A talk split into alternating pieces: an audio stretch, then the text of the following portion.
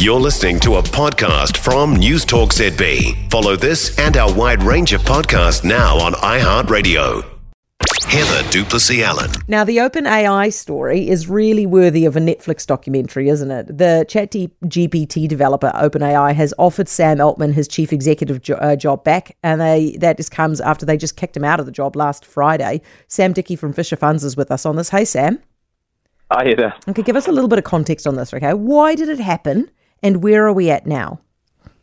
Intriguing stuff. No one actually knows why he was fired. There's plenty of conspiracy theories going around, but you know, one of the most successful consumer tech applications ever built, and the awkward pairing of that with a not-for-profit company in, this big public fight. So, quick bit of context. Um, OpenAI, which developed ChatGPT among other things, was founded as a not for profit company with a fairly lofty goal of creating safe general artificial intelligence that benefits all of humanity.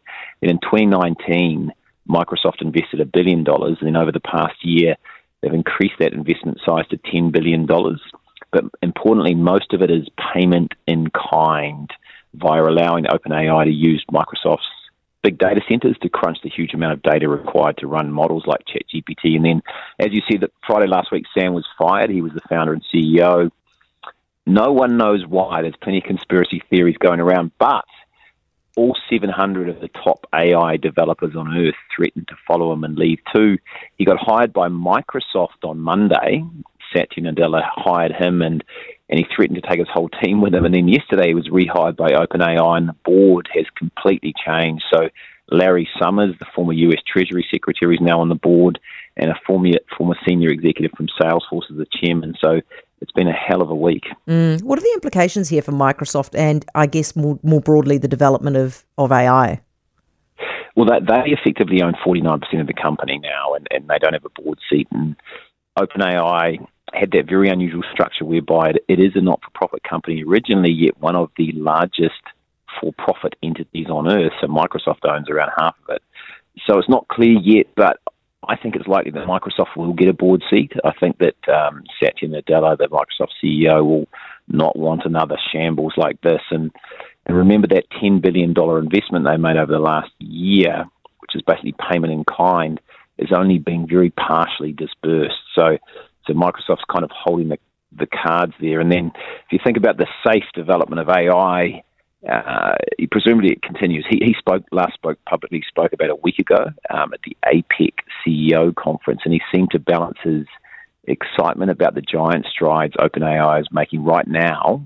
Um, today, with the requirement to keep an eye on the safe deployment of AI, given the inherent risks. Mm. What lessons are there in here for, for investors, Sam?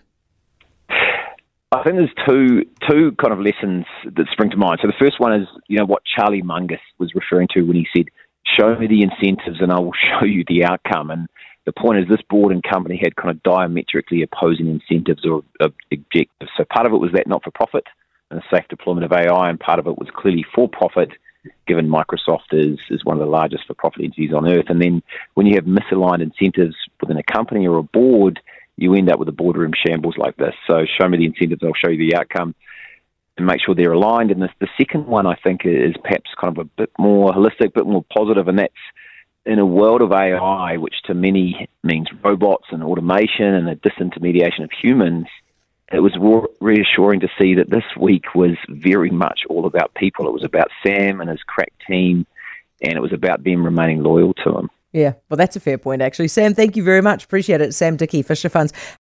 For more from News Talk ZB, listen live, on air, or online, and keep our shows with you wherever you go with our podcasts on iHeartRadio.